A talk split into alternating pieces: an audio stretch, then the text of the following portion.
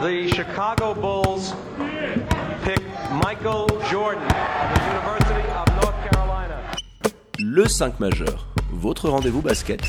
Il retourne l'animal. Oh Mais c'est un malade C'est un malade Animé par David et Florian.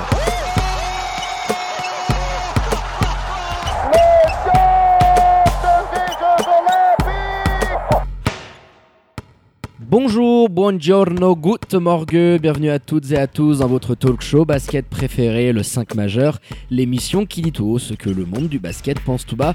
On est là comme chaque semaine avec votre expert basket préféré, Florian Jass. Hello my dear, comment il va? Salut David, salut les amis, tout roule pour moi, j'espère que pour vous aussi. Alors pour ne rien louper de l'actu Swiss Basket et NBA hein, qui va rattaquer d'ici peu, vous foncez, vous abonnez aux différents comptes de l'émission sur les réseaux sociaux, c'est tout simple, at le 5 majeur. Tout en lettres. Et pour nous réécouter dans la voiture, dans le train ou avant d'aller au boulot, c'est sur toutes les diverses plateformes de podcast.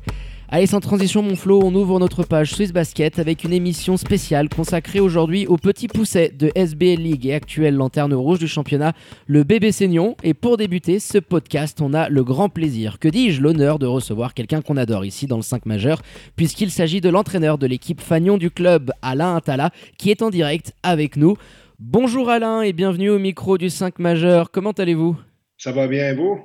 Et bien pour nous tout roule. hein. Oh, On va pas mal. Merci beaucoup déjà d'avoir accepté notre invitation. C'est une première, on tenait absolument à vous avoir. On l'avait pas fait l'an dernier. Vous avez nominé quand même aux Oscars euh, de fin de saison, Awards. J'espère que vous aviez pu euh, voir ça. Oui, Mais- j'ai pu voir, oui, merci. Alors merci encore une fois d'avoir accepté notre invitation. Moi j'aimerais rentrer tout de suite dans le vif du sujet avec vous. L'an dernier, vous aviez aligné une équipe qui, dans les résultats, il y avait eu des bonnes choses. Je trouvais dans la manière, il y avait eu de très bonnes choses.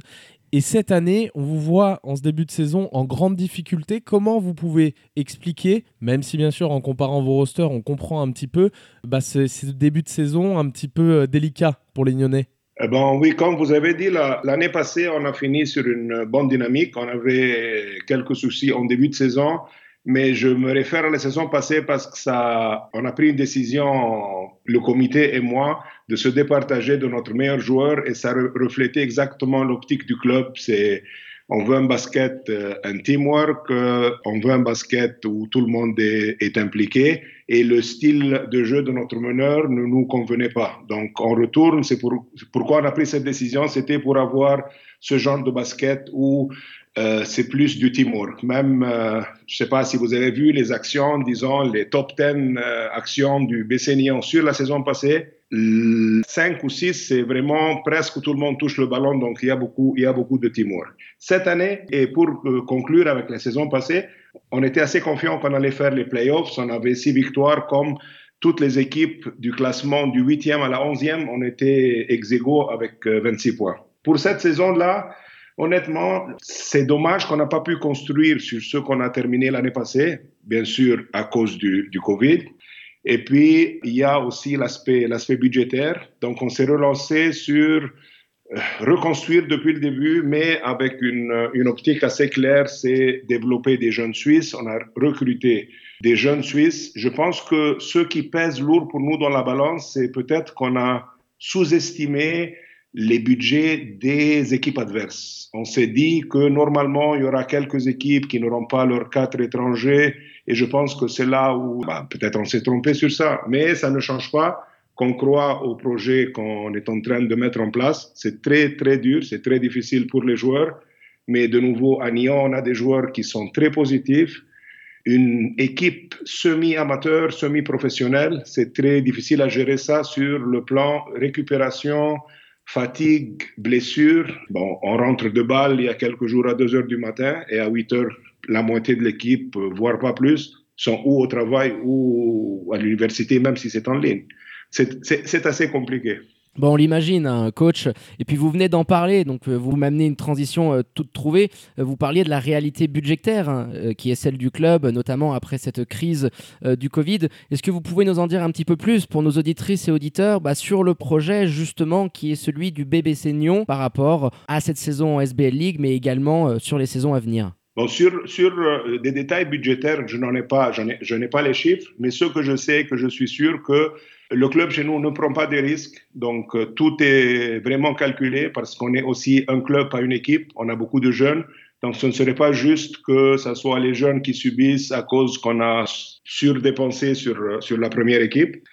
Mais le projet du club, c'est, on espère dans quelques années, voire on parle de peut-être 3, 4, voire 5 ans, de remettre le Bessénian là où il était, avant que, je, n'arrive même, même, en Suisse, donc je sais un peu l'histoire, l'histoire du club. Ce qui est plus important maintenant, c'est de créer ce noyau, ce noyau de joueurs suisses. Quand on pourra faire une addition de quatre joueurs, quatre étrangers sur des postes clés, bien sûr, parce que vous voyez, tout, toutes les équipes ont un grand, un rim protector, un scorer, un meneur et un joueur extra. Donc, c'est des, positions clés. Ben, on souffre, on sait, mais on a, on a confiance aux jeunes et c'est le, le, projet, c'est d'avoir ce noyau de joueurs suisses qui, sur la longue, dans deux, trois ans, c'est pour ça qu'on a signé même. On a deux joueurs professionnels, mais tout jeunes. Donc, c'est Lorenzo Coletti et Amish Warden de Suisse. Bon, eux, ils font deux fois par jour. Il y a beaucoup de marge pour amélioration. Je sais que les résultats sont, je ne peux pas utiliser le mot décevant, les, résultats sont durs. On joue pas à armes égales avec toutes les équipes. On essaie de notre mieux, mais c'est logique que notre mieux ne suffit pas. Ouais, ben c'est ça, évidemment. Nous, quand on a vu au début de la saison le roster du BB Seignon, on s'était dit ce sera difficile probablement, ne serait-ce que d'aller chercher une victoire. Donc effectivement, on, on avait pensé à un projet à long terme avec la volonté de développer vos jeunes joueurs suisses. Vous le confirmez un petit peu à travers vos propos. Est-ce que à court terme, et j'entends cette saison notamment, il pourrait y avoir, est-ce qu'il y a des discussions avec Xavier Paredes, qu'on salue au passage et qui fait un excellent euh, travail du côté du bébé Seignon euh, depuis quelques années maintenant, est-ce qu'il pourrait y avoir des discussions pour engager un étranger peut-être deux étrangers supplémentaires, parce qu'on a vu également que vous étiez parti avec deux, il y a eu le départ de Nolan Berry. Est-ce qu'il y a des discussions avec votre président et avec le board dirigeant du club pour pouvoir améliorer cet effectif-là dans cette saison? Bien sûr, euh, il y a des discussions et je les appelle pre presque chaque jour. On est en cours de discussion de remplacer Nolan. Je ne peux pas vous dire plus pour le moment, mais on est en cours de, de remplacer Nolan. Deux étrangers, je doute fort. Ça, ça je sais que ça sera. J'étais un peu gourmand. oui, oui, moi, moi, je leur casse la tête chaque 10 minutes. Bien sûr que je veux des joueurs, mais quand je prends deux pas de recul, ça c'est bien sûr après les matchs, après quand c'est dur comme ça et qu'on voit qu'on s'affronte à à des joueurs d'autres calibres. Donc les équipes, avec quatre étrangers, c'est dur, voire, voire, voire, très dur même. Sur, sur, sur des positions clés aussi. Mais euh, avec deux pas de recul, je vois qu'on est sur, sur la bonne direction. Comme je vous ai dit au début, peut-être la seule partie où on a un peu sous-estimé, on s'est dit, bon, avec le Covid, les budgets, les équipes, et les quatre équipes ou les trois équipes qu'on a battues l'année passée ne sont plus dans le. Malgré qu'on était une autre équipe aussi l'année passée. L'année passée, c'était quatre étrangers. Toujours, il y avait Maléchek et même Juan qui est étranger, mais il était recruté localement. C'est un joueur qui habite la Suisse. Et puis, quand on a dû remplacer Jordan, euh, on a fait partir Jordan et on a eu Kevin. Donc oui, on était en une, une bonne dynamique. Mais je vois que cette année, Bon, tous les matchs, on est underdogs. Ça, c'est, indiscutable. Mais je ne peux pas, de nouveau, je suis fier de l'effort des joueurs. Je suis fier de la, la positivité malgré, malgré ces lourdes défaites. Et ce n'est pas facile aussi de jouer deux fois par nous. On s'est fait deux quarantaines en, début de, de, saison. On a un joueur qui en a fait même trois, donc c'est compliqué. On a perdu beaucoup de joueurs aussi. Nous, on a commencé avec un roster de 12 plus 2 U23, donc 14. Les deux U23, malheureusement, habitent à la maison avec des personnes à risque, donc c'est une, décision assez personnelle et lucide. Je vois qu'ils ne voulaient pas amener le virus à la maison. Et on a deux joueurs des 12 qui ont arrêté. Nolan est rentré chez lui et Lohan Moran, qui était l'assistant l'année passée, qui voulait jouer cette année aussi pour des raisons professionnelles. On tombe à 10 joueurs. Zocoletti se tape 6 semaines avec son coude. On est 9 à l'entraînement. Ça fait 3 semaines. On ne peut pas jouer du 55. Ah, et avec toutes ces conditions très difficiles, les joueurs sont positifs. Ils vont chercher très loin dans leurs réserves. Et si on veut voir le côté rempli du verre, ça fait plaisir de voir que malgré tout, ils se battent. Oui, c'est sûr que sur l'attitude, on peut pas vous l'enlever. hein. Il y a, comme je le disais, au moins un respect aux fondamentaux du basket. On voit pas certaines bouillies qu'on pouvait voir l'année dernière avec certaines équipes qui jouaient beaucoup d'ISO avec les Américains. Vous parliez d'un étranger, de Nolan Berry. Est-ce que vous pouvez en dire un petit peu plus sur les raisons euh, de son départ Parce qu'on a eu, euh, Florian, je crois, au moins une trentaine de messages de supporters du bébé Seignon qui nous demandaient euh, quelles ont été les raisons qui ont poussé votre deuxième Américain à quitter l'effectif de manière, on peut le dire, quand même assez précipitée. Bon, notre deuxième étranger, dès qu'on s'est mis en quarantaine, il m'a dit, il m'a appelé, il m'a dit que dans, vu la situation, il voulait rentrer voir sa famille et il avait des membres de sa famille qui étaient malades aussi. On ne savait pas si le tournoi allait reprendre ou pas. Et il a parlé avec le président. Il, a dit, moi, je peux pas me concentrer sur le basket quand mes proches sont malades et c'est le moment où je devrais rester avec ma famille. Je sais que peut-être d'autres clubs euh, qui jouent pour le, championnat allaient peut-être ne pas accepter, mais de nouveau, nous, même si on savait que ça allait être dur pour nous, on a décidé de se départager en bon terme avec lui. Ben merci pour ces précisions euh, concernant Nolan Berry. Et puis vous l'aviez dit tout à l'heure, vous êtes assez fier de vos joueurs, de la manière dont ils arrivent encore à se motiver malgré les défaites. C'est une vraie question ça. Comment est-ce qu'on motive? Quel est le leitmotiv finalement pour ce groupe chaque jour de s'entraîner alors que le, week-end, bah, tu prends des, pour l'instant en tout cas des branlées? Quel est aussi le leitmotiv pour le staff? On sait que ça peut être difficile, hein, pour vous notamment, qui avez connu euh, le haut niveau, euh, vous avez connu le, les Jeux Olympiques. Enfin, c'est quelque chose qui doit être difficile au quotidien, j'imagine. Et quels mots vous trouvez pour vous adresser à vos joueurs et les motiver chaque jour à venir s'entraîner un peu plus dur? Bien, bien sûr que c'est normal et c'est logique que je sois frustré, mais je ne peux sous aucun prétexte montrer ma, frustra ma frustration aux joueurs. Donc, c'est, il faut bien, bien avaler, bien digérer et il faut avoir vraiment un autre visage, même si c'est dur, je suis pas content des résultats, ben, mais j'aime pas perdre comme la majorité des coachs. Mon travail, c'est aussi de gagner des matchs, à part que, bien sûr, nous, on sait, et c'est clair pour les matchs que le but cette année, c'est d'améliorer l'équipe. On a un grand range of improvement, une marge d'amélioration, mais ce qui vraiment motive les joueurs, c'est le respect. J'ai dit qu'on gagne le respect. Premièrement, on gagne le respect de nous-mêmes quand on fait le travail à, fond. On a une éthique de travail assez professionnelle depuis même quand on était en LNB. Je suis vraiment entouré de mon assistant est bénévole. On a un statisticien qui est bénévole. Il y a beaucoup de bénévolat au, au. Mais de nouveau, on a des normes, je pense qu'on a des normes de travail qui sont près des grosses équipes. Donc, on a, on a les stats, on a fait, on fait deux fois vidéo par semaine. L'éthique de travail est là. Les joueurs, je pense, ils sentent que c'est, sérieux malgré que c'est dur. Mais, et, le, et je pense que le mot que, qui les motive, c'est, premièrement, on a eu un long discours avec eux en début de saison. Et ils savaient que ça allait, ce n'est pas une surprise que c'est dur à, dur à avaler chaque, chaque, chaque semaine. Et maintenant, c'est deux fois par semaine. Mais je pense que le mot-clé, c'est le respect. On a le retour, que les gens respectent l'effort fourni. Et la deuxième chose, on essaye de chaque match d'améliorer quelque chose de, spécifique. Par exemple, le match dernier, on devait améliorer, par exemple, les rebonds.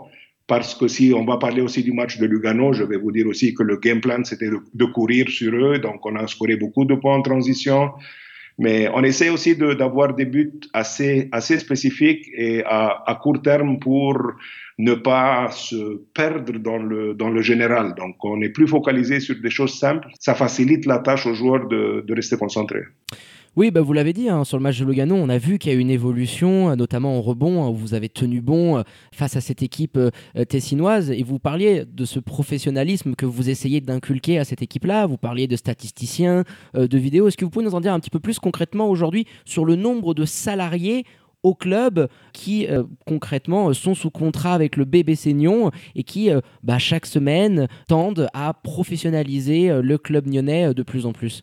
Mais je doute qu'il y ait quelqu'un d'autre dans le staff à part moi. Moi, je suis, euh, moi, je suis salarié payé. Mm -hmm. Mon assistant, pas du tout. Rien, même pas le transport. Donc, il fait c'est du pur, du pur bénévolat.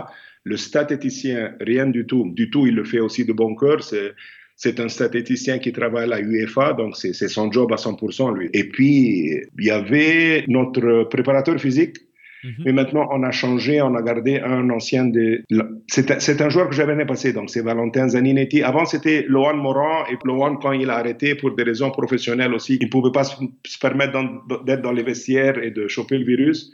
Je pense que le, le, le préparateur physique est rémunéré aussi, mais, mais c'est vraiment. Et du côté des joueurs? Les joueurs, on a Loria Malé. Euh, Malé est sur contrat, Amish et Laurent. Et après, c'est toutes des, des, petites choses comme transport, mais il n'y a pas. C'est, c'est, une équipe, c'est une équipe d'amateurs. Et, c'est ça qui rend aussi la tâche difficile. Je ne peux pas être trop exigeant avec eux parce que je sais que où il a, il vient des cours, où il a travaillé. Donc, et puis, et puis c'est très dur aussi pour la récupération.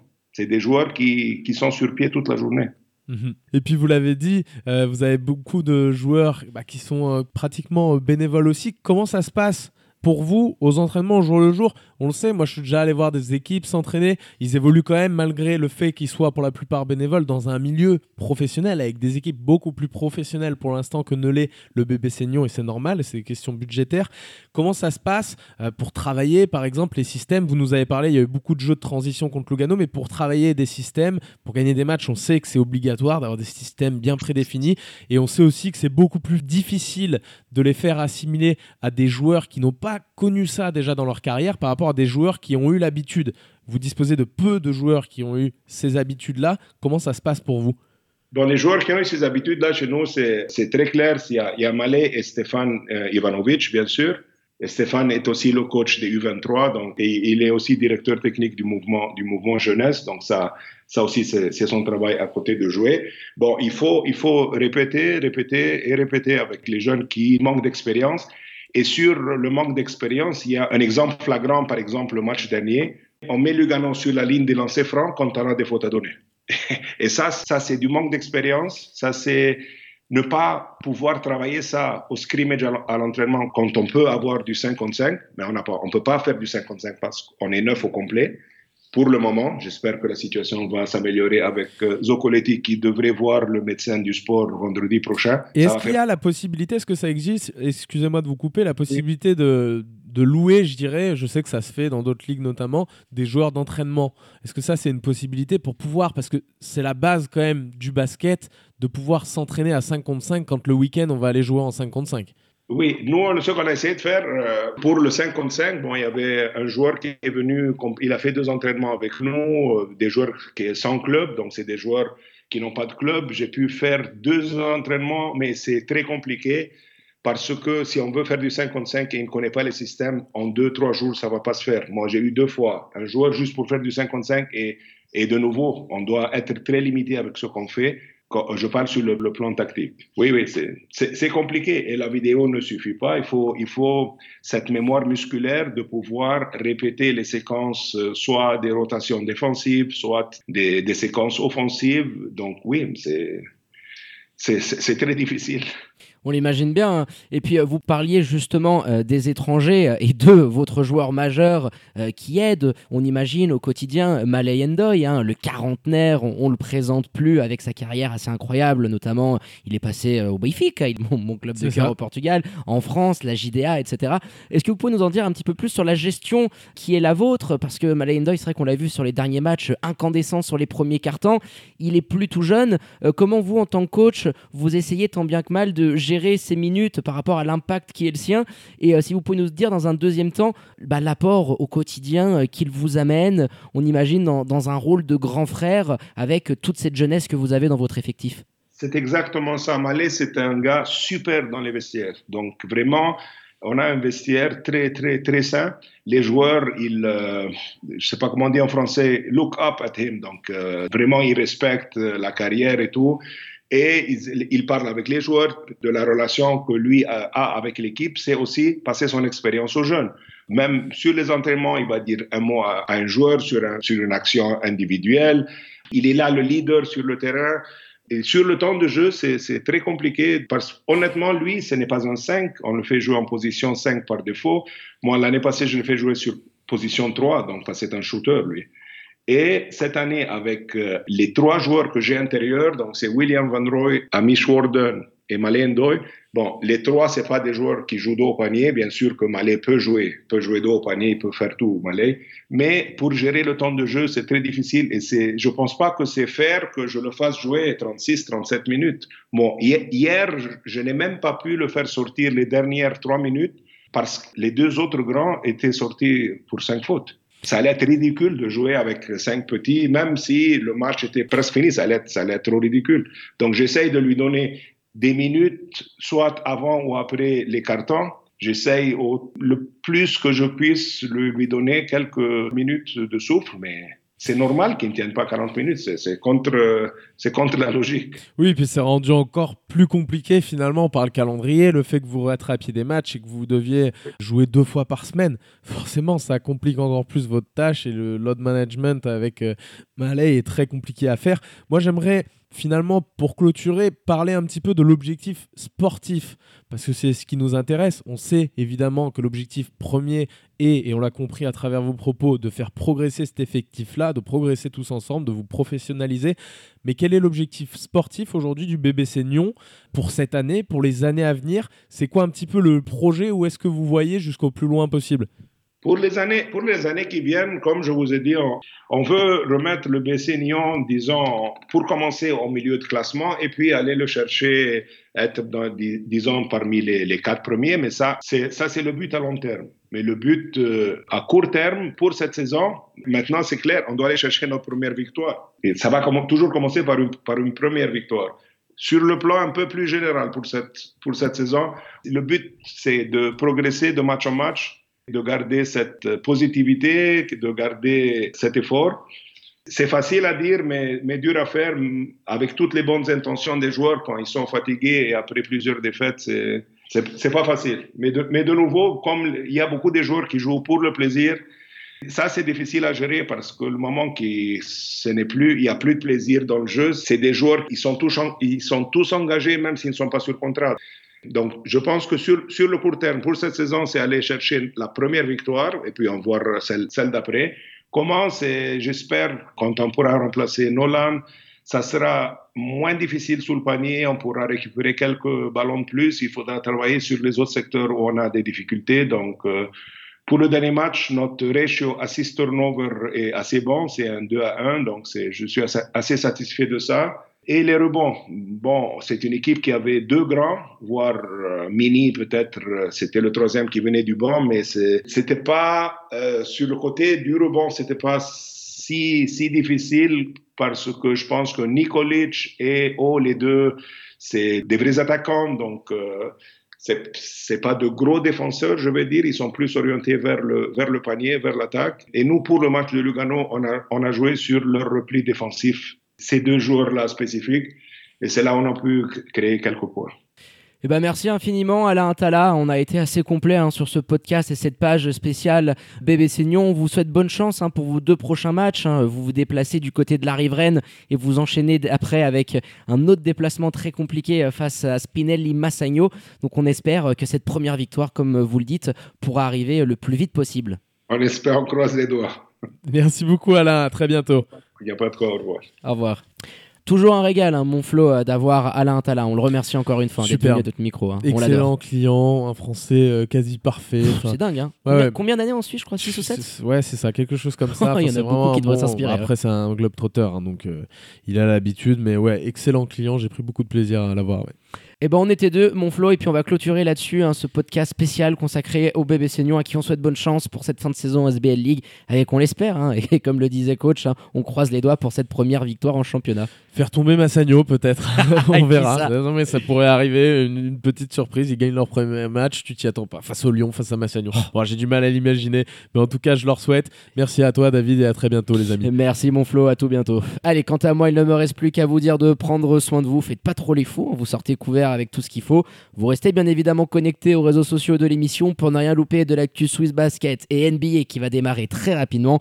Je vous souhaite à toutes et à tous une très bonne journée et je vous dis à très bientôt pour un nouvel opus du 5 majeur. Ciao ciao